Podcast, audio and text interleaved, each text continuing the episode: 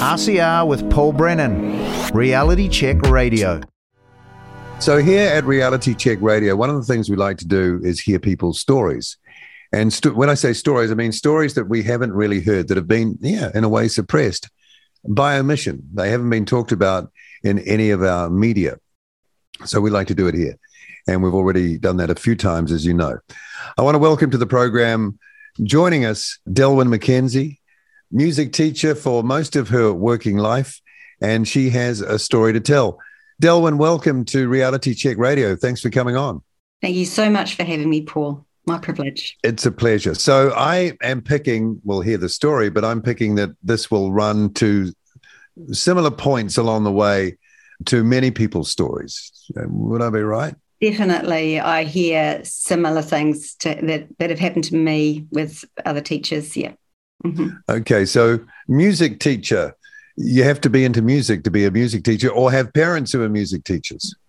Yeah, huh? I, I, really didn't stand a chance. Um, me and my four siblings were all um, uh, a musical family, and my parents were the local music teachers in the Waikato area, actually. And um, something I took for granted growing up was the fact that we had a a caravan with a piano in the back, and they used to drive around all the local schools uh, with their mobile studio, and um, and teach in their little studio at the school uh, in the caravan. And we'd catch the Royal Road Services bus after school, me and my next sister up to wherever they were, and join them, go to sleep in the back of the caravan, and get driven home. Uh, like the Partridge Family. yeah. Not so, really well, it was it was a different life that I, we just took for granted. But uh, we woke up every morning to music pupils coming for their lessons and things like that. So yeah, musical family. And you got the bug to do it yourself to become a music teacher, presumably from that. I mean, quite a few kids follow in their parents' footsteps, but you've got to want to do it, right? I didn't uh, think I ever would, to be honest. I was interested in ethnomusicology, um, study of music and culture, um, when I did my music degree. But um, then I, I was also interested in composing. So I didn't see myself as a teacher, but um, but actually I've been able to combine both of those and and, and being a teacher and, and composing. I compose stuff for my, my students, which I just love doing. And, um, you know, like if a student has a, a something that's tricky that isn't being covered in the where they're, they're at in, in, the, in their book. I might write something that suits them um, and give them ownership of something special that's for them. So that makes the teaching really fun. Um, yeah, so both of those things are a big part of me. Yeah. You're the ideal person to ask because I've been in music radio for years and played thousands of songs and been exposed to to a lot of music, usually in the popular area and I've never come up with an answer really. Why do we like music so much? Why why does it connect so deeply? I yeah, mean, plenty goes, of things could connect yeah. deeply, but music it just goes like all the way in. It does absolutely. I was going to say, it, it, I, have had people come up to me when I've been playing cello. You know, um, the, the cello goes somewhere where nothing else goes you know i've had people come up and say that to me you know and um, so I, I, I think it's um, yeah it, it, definitely it goes to our inner emotions. Yeah. It also affects i think in, in terms of teaching it actually um, affects both sides of your brain too you know you, you, everything's working when music's happening. Um, so it, it, really yeah it goes and, and it's often ignored in the education world too because it's just music you know. Yeah. Well you can't it, just you can't say it's just music. I know. I mean who, who can say that uh, music is almost everything in life. Imagine it without music. It'd be yeah, horrible. Spirit, It'd be hey? torture. Yeah, yeah. Anyway, I've always wanted to ask someone who knew a lot about music that question. I don't know if that was the right answer, but anyway. well, you wouldn't say no, no. It's just, it's just a hobby or something. Mm-hmm. no. All right. So you embark on you, you get your degree and you sort of embark on a career in that area, and pretty well a normal working life, I take it. Um, obviously, things come along. I think you were overseas uh, for a period as well, quite a period back in the mid 2000s, 2005. So it was just like uh, bumping along like a regular person in that sort of career would be bumping along. Yeah, when we came back from living overseas, um, I was looking to, um, you know, we my husband had been sitting on a computer a lot of the time, and so he was looking to doing something more practical. He said, "I'm going to wash the dishes while you teach music," and um, that's a great offer. it was, and he's amazing, and uh, so he he's um, uh, been supporting the whole um, music teaching thing. Um, so that's exactly what we started doing. I started um, running a music school. I've got a job teaching in piano and strings and running this music school, government sponsored music school called Shirley District yeah. Music School uh, in Christchurch area. And um, just loved doing that for about 13 years. But alongside that, a lot of those students would go to high school and the school didn't cover high school. And so I started teaching them privately um, when they, they couldn't get tuition at that school. And so right. I got some lovely students through there that I'd been teaching um, through the, through the scheme. And then um, have any made it? Have any made it into a like a professional music career that you? I know it's not easy to do that. Yeah, no, no. I've got one, one wee girl went off and she did uh, jazz school and she's playing at some local restaurant um, in town. Uh, she's done really well. Yeah, uh, I think another another lad went on did his uh, letters, and his he um, he did yeah he did well.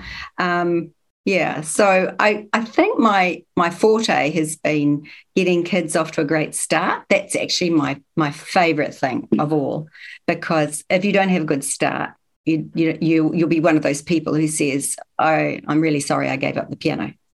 Um, I'm one of those people. Are you? What well, my mother is a great piano player, and she ah. wanted us to play, and we gave it a go. All of us, actually. Hmm. There's four of us, and you know, when you got your mates outside on bikes, come on, come on, and and all those things. But I regret that now, actually, a bit. But I mean, I'm a big boy. I could pick it up again. I'm, you know, yeah. I've still got yeah. up here. You know, yeah, absolutely. you got to be more motivated when you're a kid. You, yeah, you know. But, but I, I, really, really think that that that is, um, you know, I've I've heard people say, "Oh, this instrument's good for a beginner," or you know, or you know, so so and so could teach. He's got a few skills. He could teach beginners, and I think teaching beginners is a real skill in itself yeah. to make them want to not only start but keep going, and and and to kind of if a parent says, oh, "I want to see if he likes it," that's kind of one of the worst things, really. I think things up for failure right there. You know, he might not like it, and there was then we'll stop. I kind of no, give it a give it a year, and then decide. And, yeah, he might not like it in the first few weeks or months, mm-hmm. but yeah. maybe a bit longer. You give me a year with him, and I'll make sure he doesn't give it up. Yeah. okay. Yeah. Sign so, them up. Mm-hmm. All right. So then the dreaded uh, COVID comes along, and mm-hmm. this is where I think we'll find a, a, similar pattern in your experience to others we've talked to. You've got a, a you know a, a, career going. You've got a reputation. You've got a body of work. You're a professional, but hmm, that's not enough, right? yeah. Well, the um, I was working in, I had three school contracts where I was teaching piano in schools during the day because often it's easy to get uh, lessons, ch- children coming to, to your home after school. So you fill up those t- slots really quickly as a teacher. But to have school contracts as a private piano tutor is really um, helpful. Um, yeah.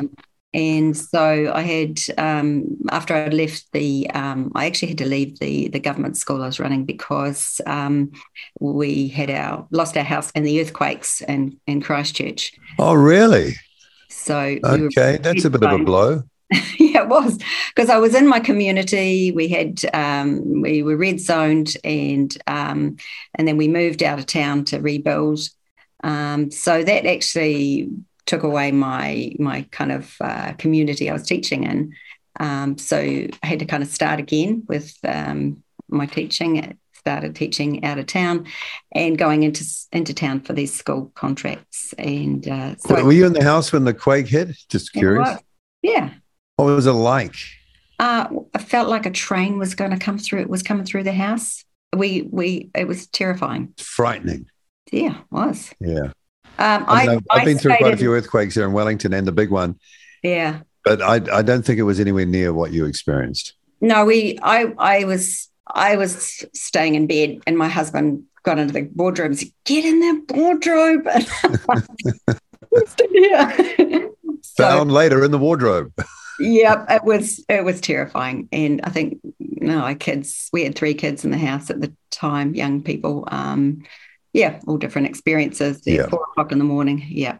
And uh, so red sticker that means um, not fit for human habitation, doesn't it? We thought we'd be able to live there, but then a builder said, no, no, there are cracks in the bricks in the house, not just around the mortar side. And then the next, yeah, we were in in, in the by the river, and so one of the first areas to to get hit in the first quake. And did you get caught up? We'll get sorry, we'll we'll get back on track in a moment. but I'm just you know I'm always interested to talk to people who've been through disasters. So did you get held up on all the insurance and stuff like that? Because that was a big problem, wasn't? Everything went really slow. Right. For us, because we were among the first affected, we actually got a really good case manager. And I thank God for him because he was amazing. He he just said, I'll be with you until you have a new house. Oh, that's cool. And right. he so we were very fortunate, and we knew we knew of other situations that weren't so fortunate because they didn't have that um, that you know that kind of help. So we, as state insurance, were amazing. They were we were among the fortunate ones because we're among the first to be affected in that first right. way. Yeah. It's always good being first. Didn't know it at the time. No, in hindsight.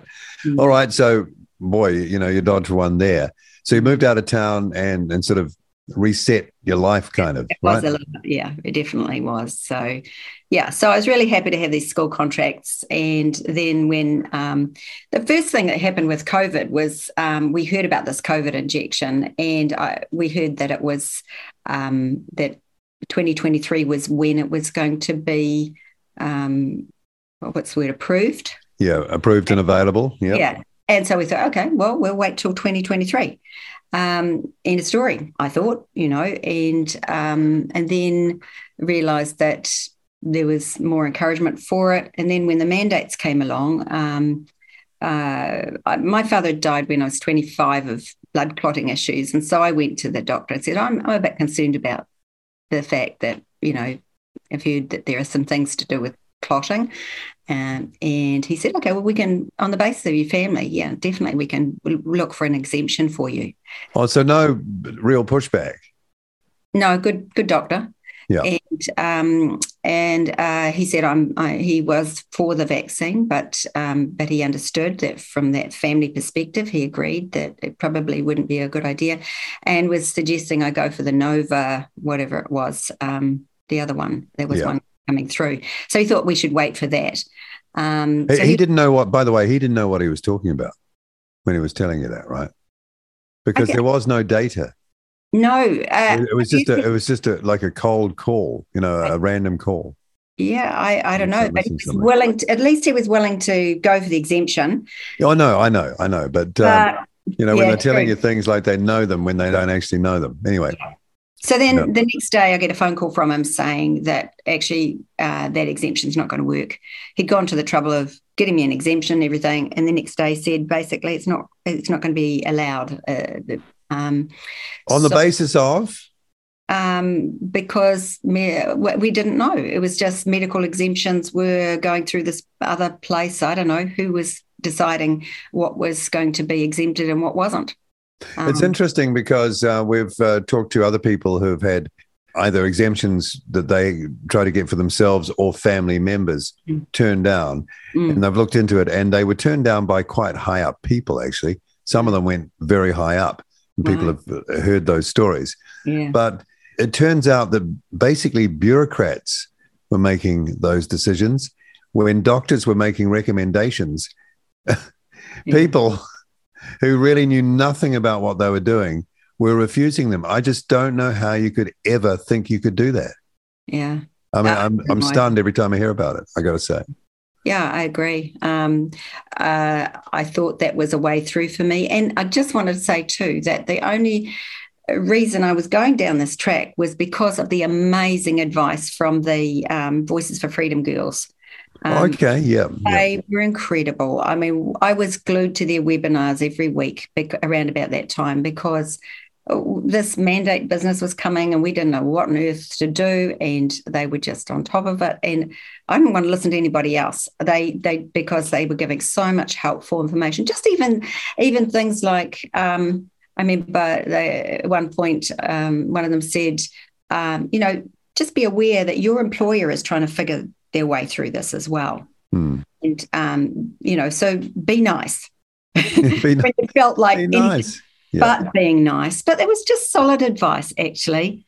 Um, I mean, I'm I usually try to be nice, and I thought, yeah, yeah, sure, I, okay, I'm going through a rough patch here, but it's fair. I should be nice. They're trying to navigate this too. So just even advice like that was really helpful, and um, and so uh, going for the medical exemption, that was their advice as well. And you know, look for ways that you can stay in your job potentially, and and so on. So that's why I was going down those tracks. It was it was all their advice. Um, just saying, yeah.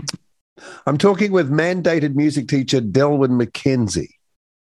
Okay, so as the whole thing tightened up, because it did, it it, it Yeah. really started to tighten up. It was obvious.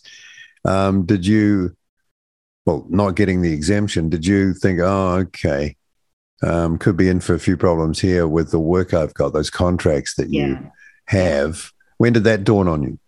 Um, well, when and when I realised that I wasn't going to be going to be able to get the exemptions because I'd already had letters from the schools saying if you do not have a um, valid uh, COVID injection and what have you, you cannot come on the premises. They were quite confronting letters to say you cannot come on the premises, and and and that was that. Um, so um, I I think when I coming towards the end of one of my contracts was with a school where I was teaching a junior orchestra. I'd been doing it for 13 years and I loved this little orchestra um, because I would write music um, that would suit each player and I'd make sure that each player felt confident with what they were doing.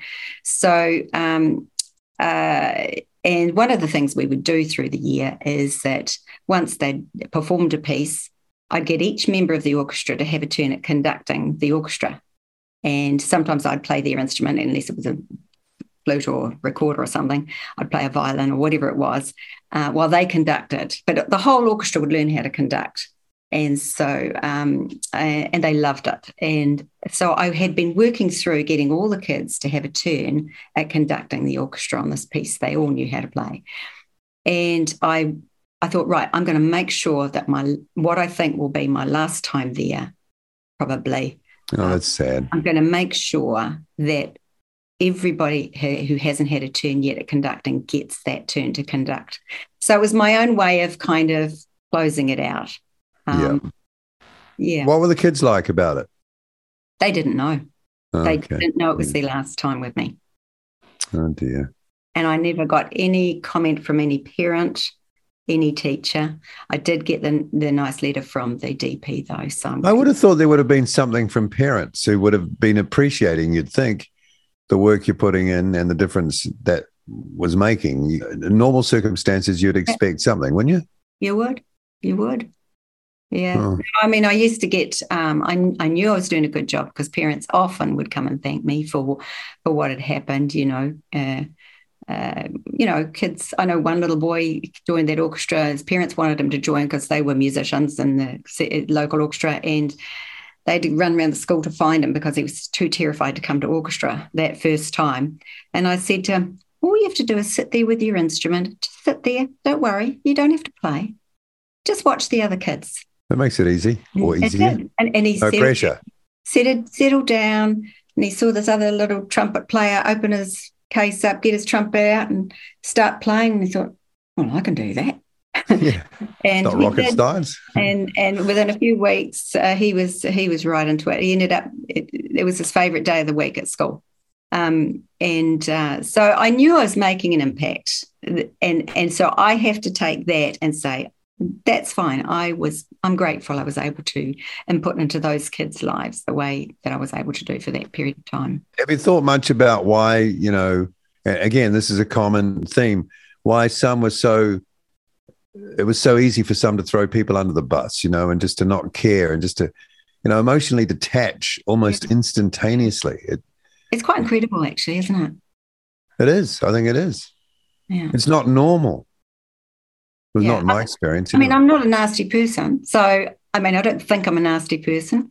And, and you were trying to kill Granny. Come on. But that might have been the mindset. Hmm. Yeah. Okay.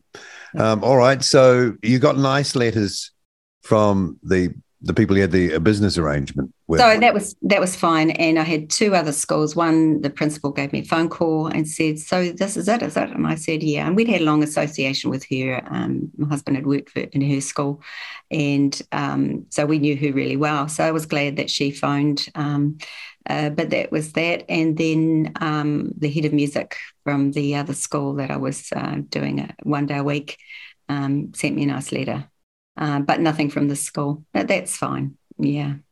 I guess um, at the official level, you have to minimize the communication because anything could come back to bite you, Mm, right? I mean, they could say, You wrote her a nice letter.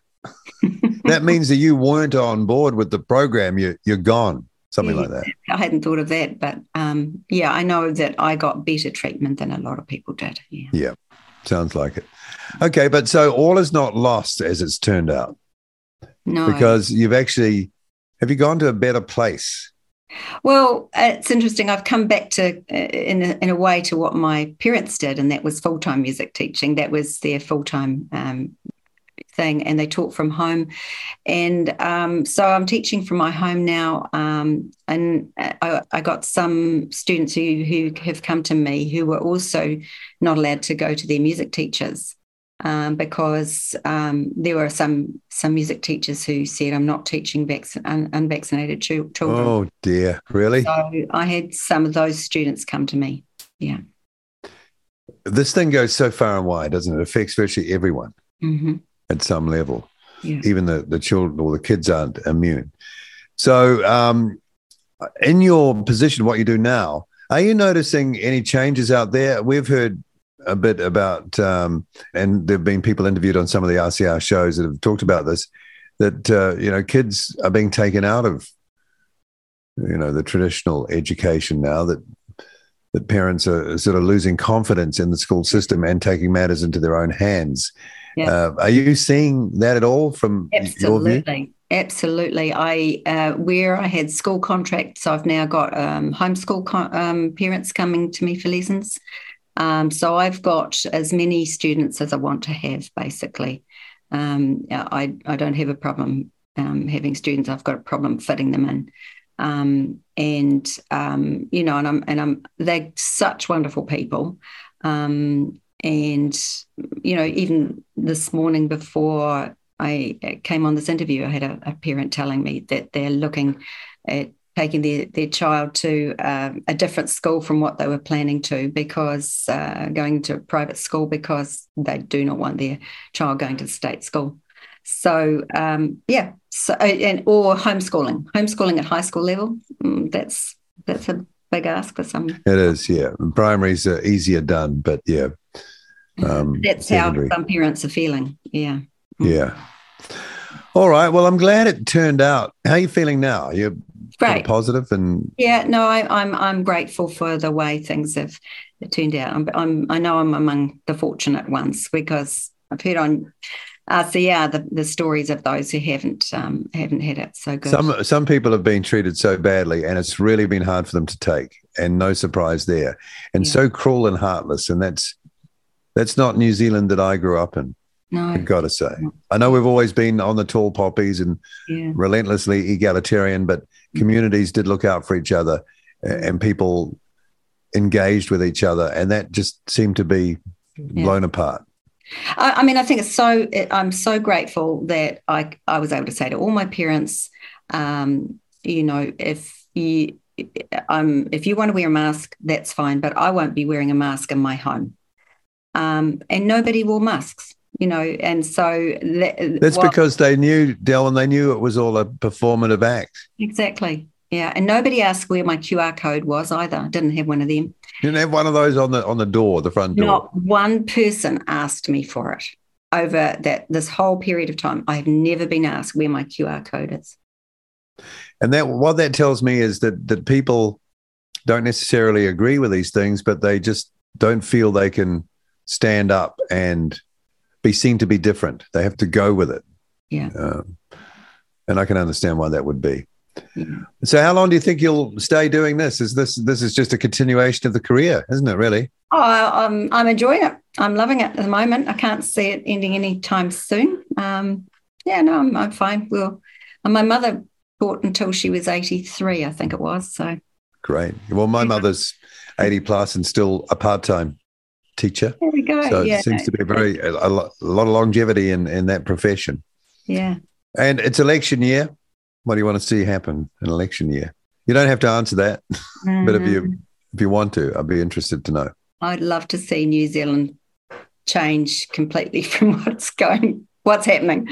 Um, uh, yeah, I'm really concerned about um, the the whole uh, attitude to women that's happening. That's just um, incredible. I'd love to see um, that whole thing turn around. Um, I've got a guest staying with me at the moment who's uh, who was at the Posey Park, I think.